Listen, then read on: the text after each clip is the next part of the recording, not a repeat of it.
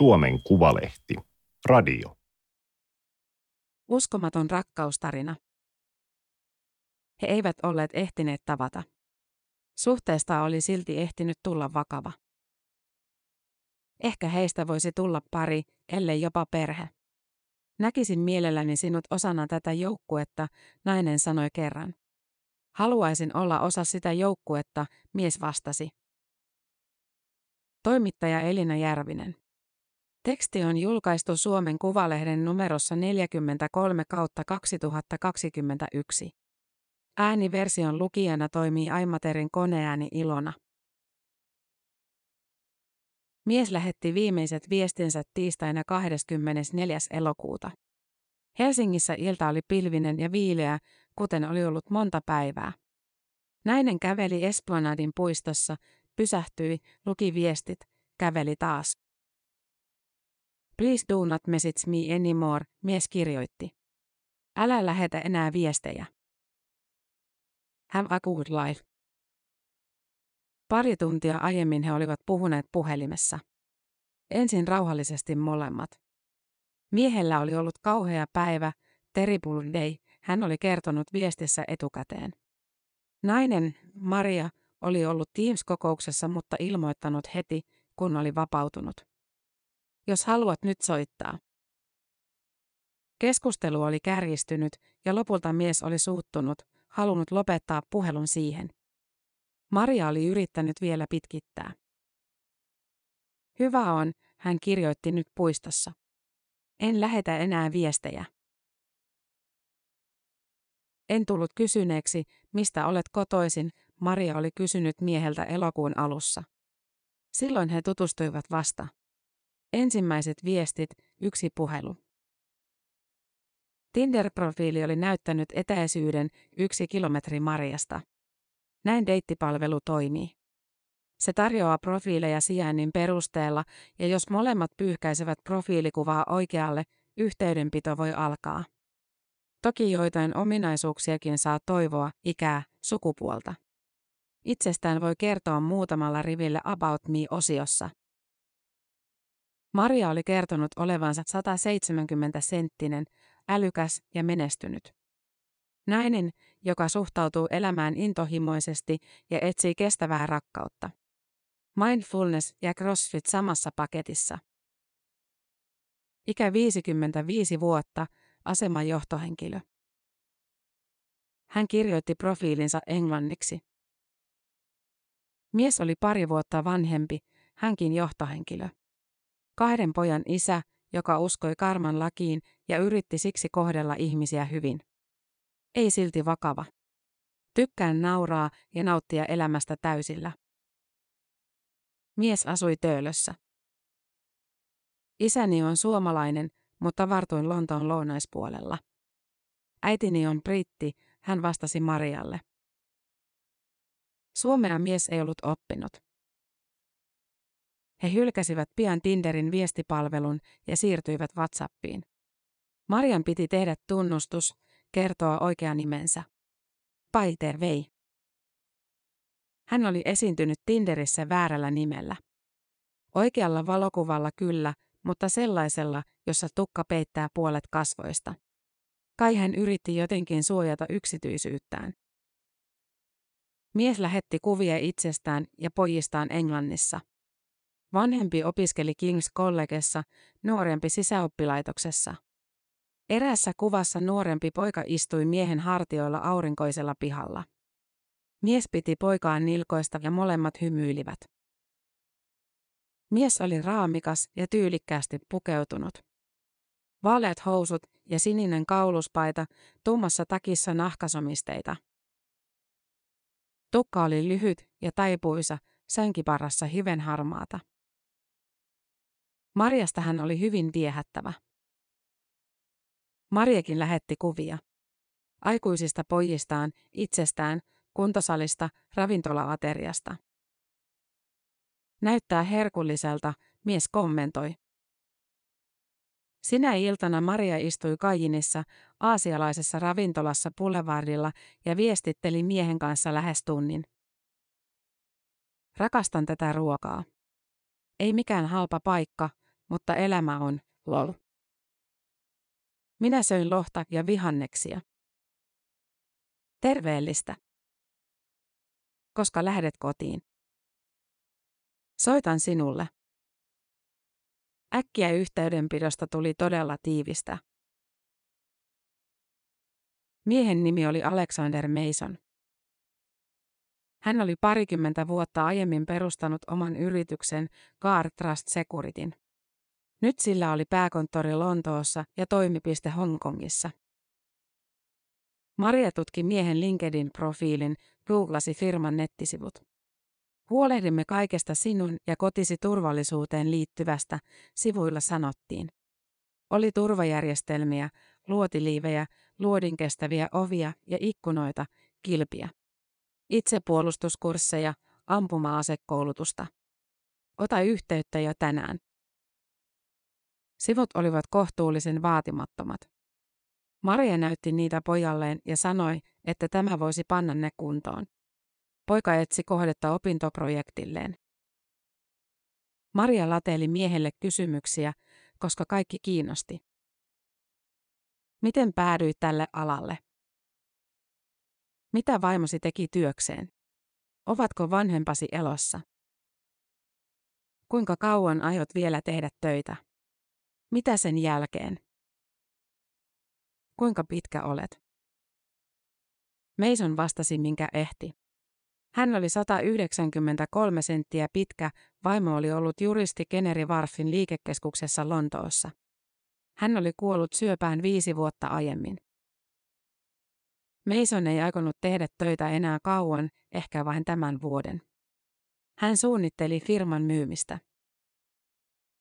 Aikanaan hän oli ollut töissä Qatar Oilissa ja asunut sen vuoksi muutaman vuoden Persianlahdella. Nyt hän asui väliaikaisesti Helsingissä, koska halusi tuoda firmansa EU-maahan. Brexit oli vaikeuttanut kaikkea. Hän oli kosmopoliitti, kuten Maria. Päivät olivat kiireisiä, mutta myöhään illalla Mason kirjoitti usein sähköposteja. Ensin niiden kanssa oli sekaannusta. Saitko sähköpostini? Maria ei ollut kommentoinut kirjettä lainkaan. En saanut. Odotin sitä. Outoa. Voitko tsekata, onko osoite oikein kirjoitettu? Lopulta meili löytyi roskapostikansiosta. Marian työposti oli suodattanut lähetyksen.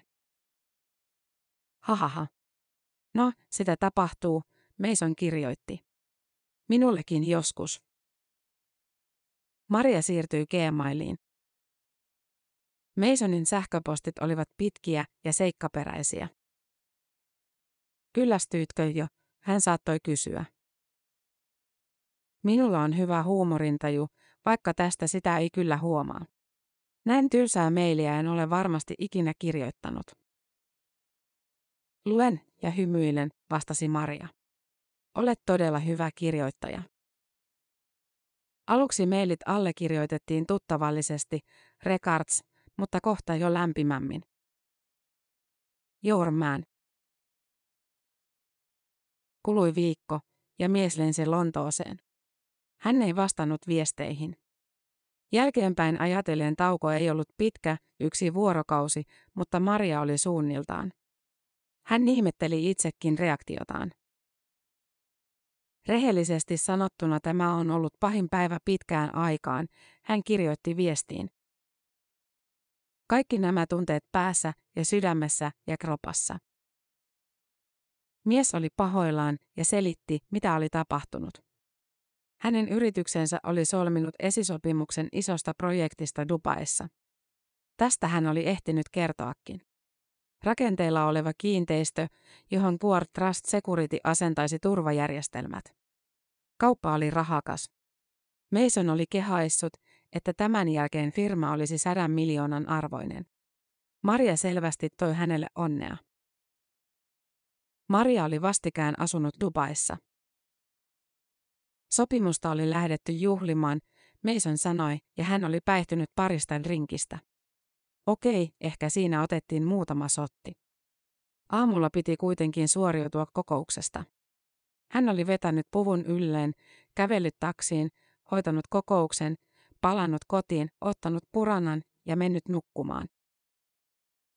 Nyt kello oli puoli yksitoista illalla. Olo on edelleen karmea. Mason lähetti bileistä kuvan. Siinä hän istui kattoterassilla musta puku päällään ja leveä hymy kasvoillaan, peukku pystyssä. Vieressä tummapartainen, komea mies nauroi ja näytti pirun sarvikäsimerkkiä. Niin kuin hevimuusikko.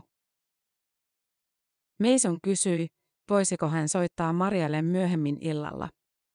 Hän katsoi parhaillaan lakimiehensä kanssa Arsenalin peliä. Maria ei kommentoinut, vaikka ärsytti. Hän piti puheluista, miehen jutuista ja kauniista brittienglannista. Oli ehtinyt tottua lähes päivittäisiin soittoihin. Sano lakimiehellesi, että pyydän sinulta puoli miljoonaa euroa henkilökohtaista lainaa, Maria kirjoitti.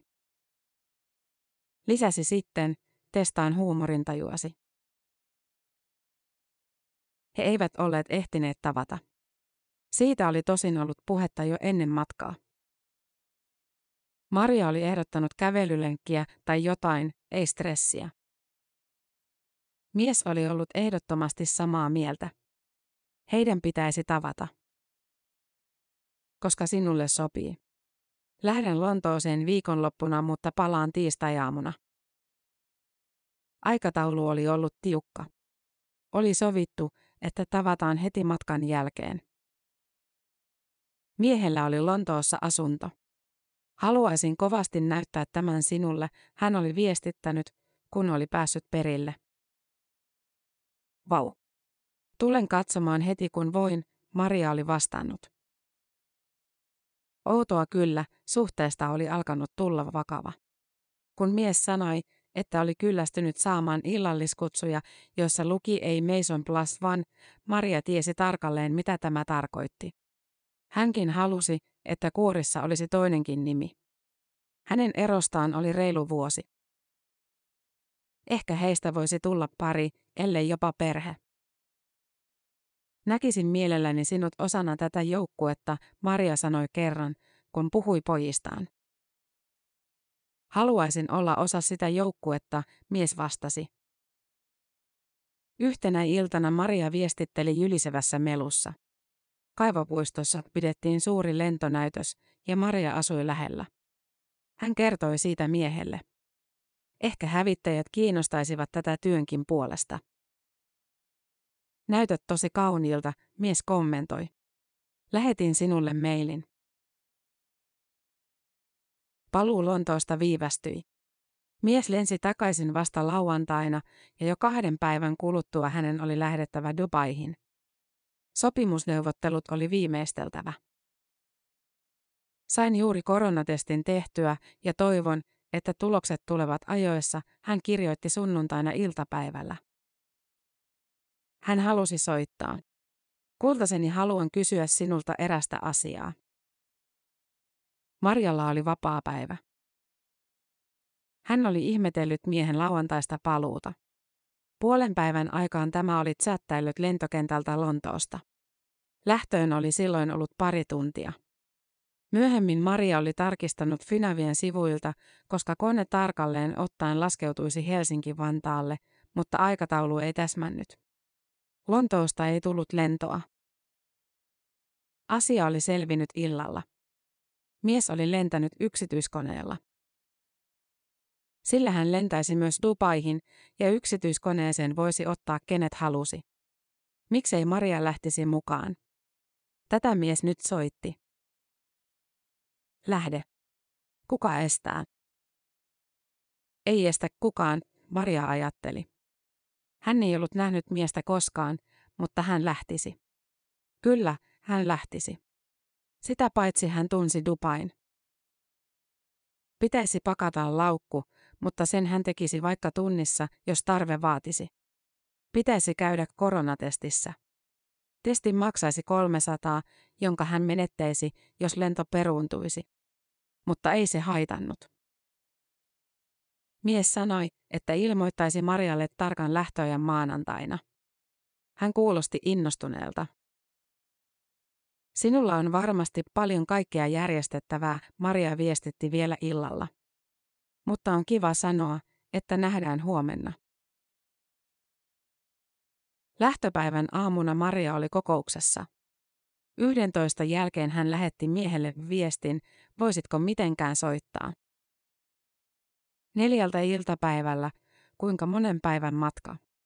Kunnon matkalaukku vai käsimatkatavarat? Silloin mies vastasi, seitsemän päivää. Maria kysyi osoitetta. Mihin hän tulisi? Kai he tapaisivat töölössä ja menisivät kentälle yhdessä. Koneen piti lähteä puoli kuuden maissa. Osoitetta ei kuulunut. Kello lähestyi puoli viittä. Mitä tässä nyt tapahtui?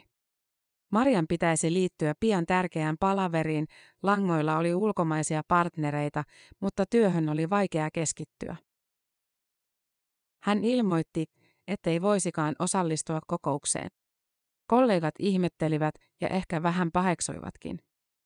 Sori, tämä on nyt tosi urgent, Maria sanoi ja lupasi kertoa myöhemmin. Hän pakkasi kassinsa, soitti pojalleen ja pyysi heittämään töölöön.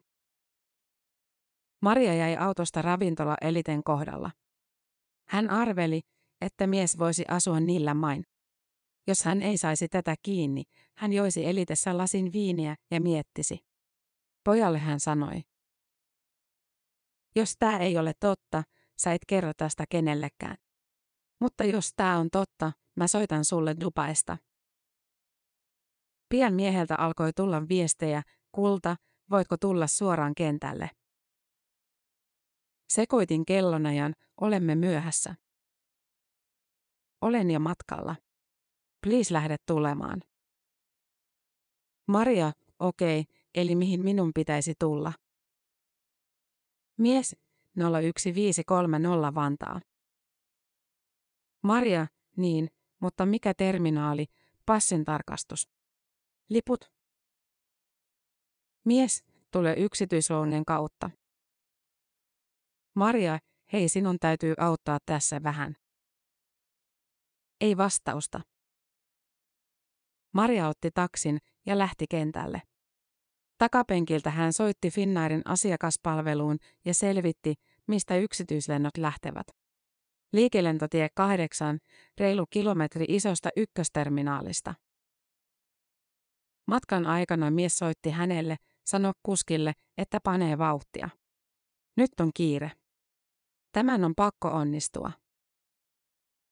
Liikelentoterminaali on matala rakennuskenttäalueen laidalla. Seinät vaaleaa aaltopeltiä, piha betonia. Liukuovien vieressä kulunut ruskea penkki. Maria maksoi taksin ja ryntäsi sisään. Aula oli pieni ja tyhjä.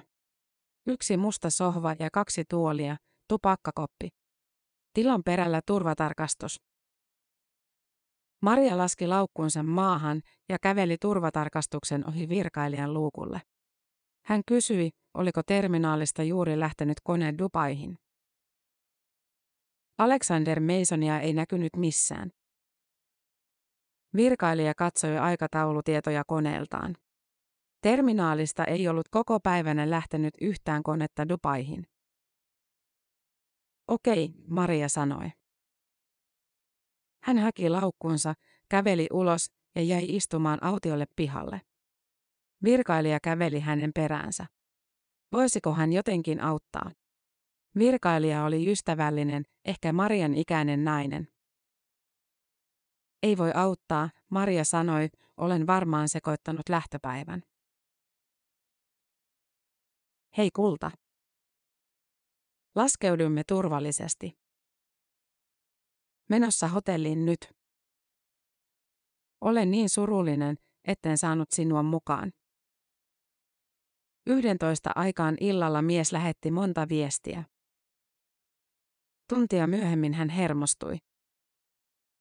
Miksi et vastaa viesteihin? Tämä on todella julkeaa. Jos et halua enää puhua, niin sano se. Viestit pitenivät. Mies kirjoitti, ettei hän ollut voinut vaikuttaa päivän tapahtumiin. Hän ei omistanut lentokonetta eikä voinut viivyttää lähtöä. Hänellä oli seurue, josta hän oli vastuussa. Maria oli bisnesnainen, luulisi hänen ymmärtävän. Nyt hän käyttäytyi itsekkäästi eikä mies pitänyt siitä. Aamuyöllä Maria kirjoitti vastauksen. En ole julkea enkä itsekäs. Olen tyhmä. Mikä on osoitteesi Töölössä, Maria kysyi. Mihin aikaan kone lähti ja mistä?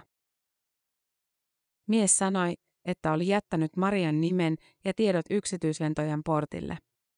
Jos Maria olisi tullut paikalle puoli tuntia aiemmin, hän olisi ehtinyt. Maria pyysi dokumenttia lennosta. Helsinki-Vantaan ainoalta yksityislentojen portilta ei ollut lähtenyt lentoa Dubaihin koko päivänä. Tämä on jo järjetöntä, mies kirjoitti. Minun pitäisi jatkuvasti esittää todisteita ja vakuutella sinua. Olen ollut avoin kaikessa, mutta sinä jaksat epäillä. Maria sanoi, että halusi vain tietää. Oppia virheistään. Hän oli ollut väärässä paikassa, mikä olisi ollut oikea paikka. Ehkä minä en ole oikea sinulle, mies vastasi. Rakastan sinua, mutta en voi jatkaa näin. Mies sanoi, että korvaisi taloudelliset menetykset. Taksimaksut ja koronatestin. Please lähetä tilinumerosi ja summa. Tuli muutama kuvakin ja lyhyt video. Video oli kuvattu yöllä hotellin edessä. Valkoisin disilassa asuihin pukeutuneet miehet nostivat matkalaukkuja auton takakontista. Juuri muuta ei näkynyt. Kuvassa mies oli nousemassa lentokoneeseen, jonka kyljessä luki Amelia International. Aurinkolasit päässä, kasvomaski leuan alla. Näytät hyvältä, Maria kommentoi ja ehdotti, että he molemmat menisivät nukkumaan. Käänteitä selvitettiin seuraavina päivinä. Maria oli varautunut. Oliko mies täysi huijari? Tämä oli lähettänyt itsestään kymmenen kuvaa, kaikki eri tilanteista. Puhunut lukuisia kertoja puhelimessa ja kerran videoyhteydessä. Linja oli ollut heikko, mutta siellä mies kuitenkin näkyi. Maria oli ottanut kuvakaappauksen. Miehen bisnekset kuulostivat uskottavilta. Maria oli itse ollut kansainvälisen yrityksen johtotehtävissä useita vuosia. Olen yrittänyt kirjoittaa sinulle mailia, mutta en löydä sanoja, mies kirjoitti. Olet etäinen etkä luota minuun. En kestä sitä. Maria myönsi, että asia vaivasi häntä. Mutta ehkä siitä pitäisi keskustella kasvotusten, kun mies palaisi Dubaista. Hän sanoi, että käärii huolensa pakettiin ja siirtää paketin syrjään. Viesteihin tuli nopeasti lämpimiä sävyjä. Teet minut onnelliseksi. Sinä teet minut vielä onnellisemmaksi. Mies kysyi Marian kotiosoitetta. Hän halusi lähettää yllätyksen. Yllätystä ei koskaan tullut. Tuli tiistai 24. elokuuta, miehen Terrible Day. Hän soitti ja pyysi rahaa. Ei suoraan, vaan näin. Yrityksen piti tehdä dubailaiseen kiinteistöön esiasennus. Osoittaa, että firma kykenee suoriutumaan urakasta. Vasta sitten sopimus voitaisiin lopullisesti allekirjoittaa. Maria tiesi tällaisen prosessin. Proof of consent, sitä kutsuttiin. Mies selitti tilannetta puhelimessa. Car Trust Security oli tilannut esiasennusta varten tavaraa Hongkongista, mutta nyt se ei saanut laskua maksettua. Raha ei siirtynyt Dubaista. Hän oli ottanut yhteyttä kaikkiin kavereihinsa Euroopassa ja nämä olivat siirtäneet rahoja hongkongilaiselle tilille. Kesken kaiken mies sanoi, että joku toinen soittaa ja hänen on vastattava. Hetki vain. Maria odotti ja kuuli keskustelun. Okei, no voi hitto.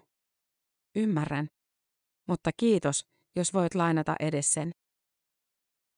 Mies palasi puhelimeen ja sanoi, että viimeinen oljenkorsi oli katkennut. Häneltä puuttui vielä kymppitonni. Maria tympääntyi. Oli aivan selvää, että mies petasi kysymystä hänelle. Tuskin kukaan oli äsken edes soittanut. Et kai sinä kuvittele, että minä siirrän rahan sulle, Maria kysyi. Mies raivostui heti. Oliko hän ikinä pyytänyt rahaa? Raha olisi viimeinen asia. Hänellä kyllä oli rahaa. Mies oli pettynyt ja turhautunut. Maria yritti sanoa, että olisi hyvä keskustella vielä kasvokkain. Oliko mies ylipäätään koskaan ollut Suomessa? Puhuttavaa ei enää ollut. Illalla Esplanadin puistossa Maria lähetti viestin. Hän sanoi, että oli hyvin surullinen. Hän oli huomannut miehen kuvia Tinderissä. Kaksi profiilia, joissa oli miehen kuva, mutta eri nimi. Tässä sinun on varmaan oltava jatkossa tarkempi. Mies ei järkähtänyt. Hän vastasi, ettei hänellä ollut mitään tekemistä profiilien kanssa. Ne olivat hänen poikansa piloja. En kaipaa sinun negatiivisuuttasi, mies sanoi sitten. Älä lähetä enää viestejä.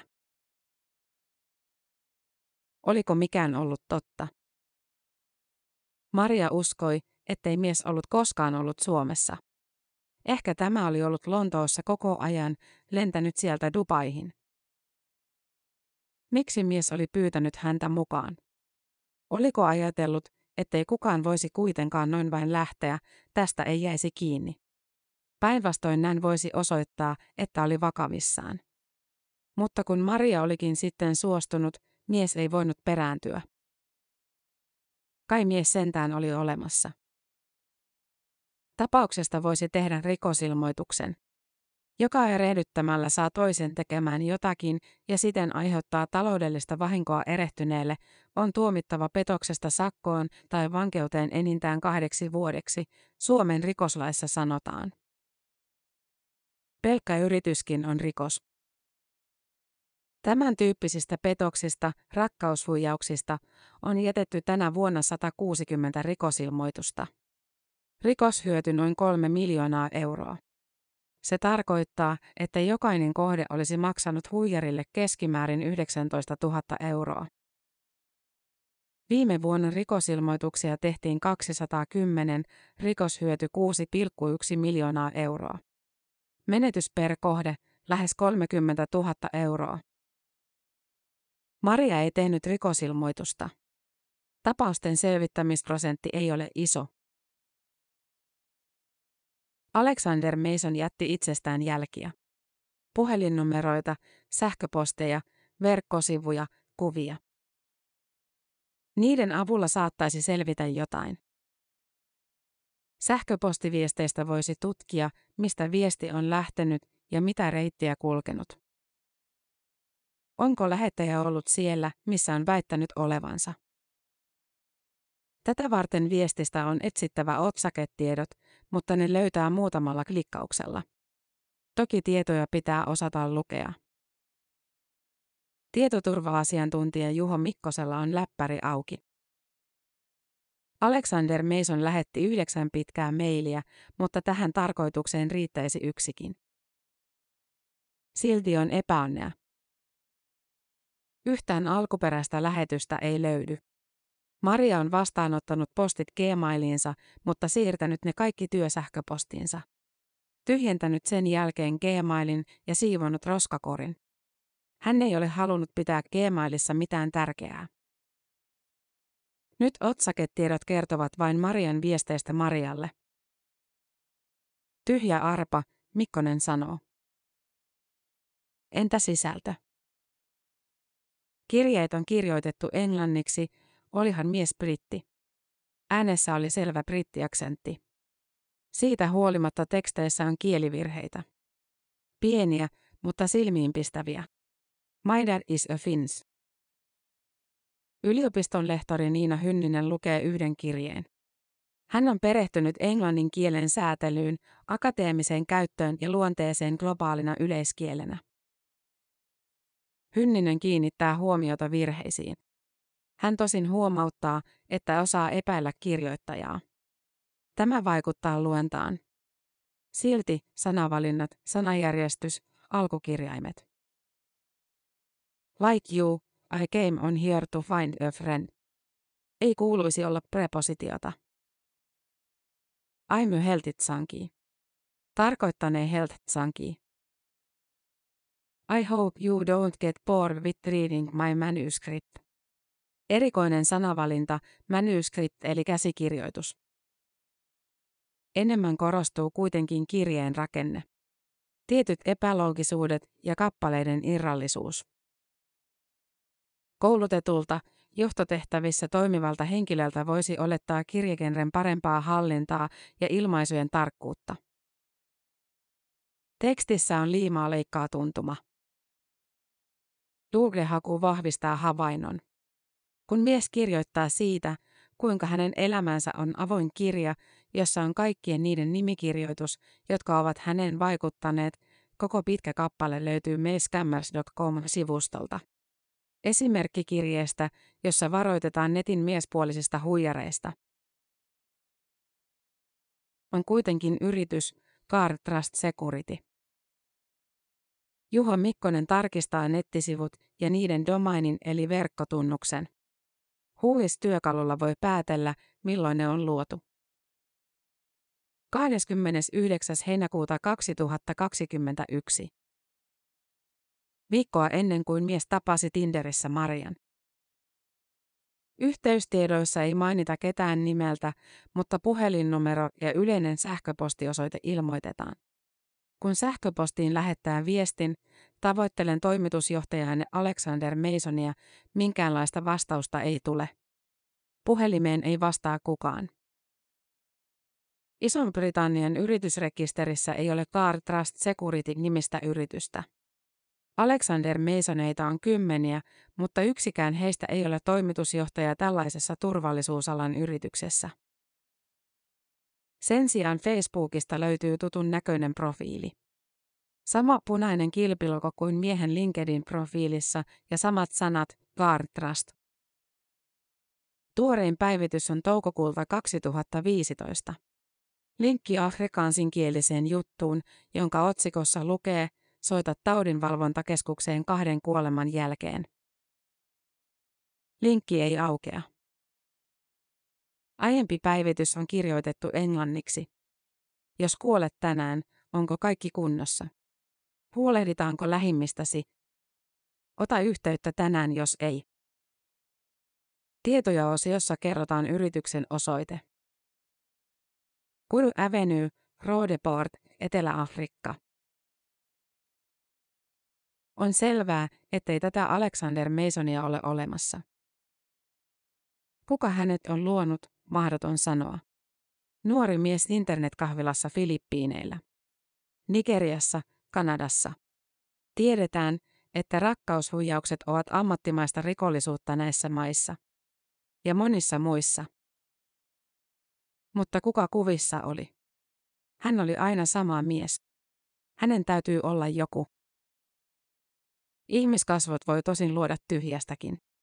This person does not exist-sivusto näyttää siitä esimerkkejä. Lukuisia täysin uskottavia kasvoja, jotka tietokone on generoinut mallikuvien perusteella. Valheellisissa sometileissä käytetään niitä paljon. Mutta tämä mies oli erilaisissa tilanteissa. Aurinkoisella pihalla, kuntosalilla, kattoterassilla, lentokoneen portailla. Viimeisissä kuvissa hän poseerasi Heikiltä näyttävän miehen kanssa. Juho Mikkonen tekee käänteisiä kuvahakuja. Hän käyttää apuna Googlea ja TinyEye-verkkosivuja. Lopulta löytyy osuma Facebook-profiiliin ja sitä kautta Instagram-tiliin. Tilillä on lähes 2000 julkaisua, kuvia, videoita, instatarinoita. Niiden joukossa jokainen Marialle on lähetetty kuva. Tilin omistaja on Marvan Kiiruus, 49-vuotias thainyrkkeilyn maailmanmestari Libanonista. 21 000 seuraajaa. Marvan kiiruus on kiireinen. Hän sanoo, että voi vastata viesteihin, mutta puhua ei ehdi. Instatarinan mukaan hän on juuri istunut auton ratissa. Valkoisessa kauluspaidassa, turvavyö kiinnitettynä. Sänkiparrassa jo reilusti harmaata. Kiirus kirjoittaa, että näin on käynyt ennenkin. On otettu yhteyttä ja kerrottu, että hänen kuviaan on käytetty väärennetyissä profiileissa. Lukuisilla eri nimillä. Alexander Masonista hän ei ole kuullut. Tilanne on häiritsevä, hän sanoo. Minun ja lasteni kuvia käytetään viattomien ihmisten huijaamiseen. Mutta toisaalta kenenkään ei pitäisi luottaa kuvitteelliseen virtuaaliseen hahmoon. Ainakin yksi videopuhelu pitäisi puhua. Maria puhui yhden videopuhelun. Tosin yhteys oli huono, mutta hän ehti nähdä miehen ruudulla. Otti kuvakaappauksenkin. Kiirus katsoo kuvan. Minä siinä olen yhdessä videossa, jonka olen julkaissut Instagramissa. Lauantai-iltana lokakuun alussa Alexander Masonin puhelinnumerosta yllättäen vastataan WhatsApp-viestiini. Mies ei ole reagoinut mihinkään yhteydenottooni tähän asti. Sellaisiin, joissa olen esittäytynyt toimittajaksi ja pyytänyt kommentteja. WhatsAppissa en esittäytynyt ollenkaan. Kysyin vain, hei, voitaisiinko chattailla? Hän, hei mitä kuuluu? Anteeksi, että vastaukseni viipyi. Oli kiireinen päivä. Oletko hereillä? Kello on puoli kahdeksan illalla. Seuraa erikoinen viestinvaihto. Mies ei kysy, kuka viestejä lähettää. Hän näyttää olettavan, että keskustelu on jatkoa jollekin. Kun kysyn miehen nimeä, hän vastaa. Etkö muista? Oma-aloitteisesti hän ei sitä kerro. Oletko Alexander? Kyllä olen. Hän sanoo, että risteilee parhaillaan ympäri Eurooppaa. Verkkoyhteys on välillä huono. Tarinassa on tuttuja elementtejä, mutta aivan sama se ei ole. Mies on turvallisuusalan konsultti ja eronnut, ei siis toimitusjohtaja ja leski. Hän kertoo taustastaan, setäkin oli turvallisuusalalla ja isä armeijan palveluksessa. Hänellä ei ole profiilikuvaa, tilalla on maisema. Voinko kysyä sinulta yhtä asiaa, kysyn lopulta. Oletko huijari? Pari päivää on hiljaista. Kysymyksesi on loukkaava ja julkea, mies kirjoittaa sitten. Kerron, että epäilylle on syynsä. On Maria, käytetyt kuvat, yhteydenotot, joihin ei ole vastattu. Sanon, että puhuisin hänen kanssaan mielelläni. Ei vastausta. Tämä oli Suomen Kuvalehden juttu Uskomaton rakkaustarina. Ääniversion lukijana toimi Aimaterin koneääni Ilona.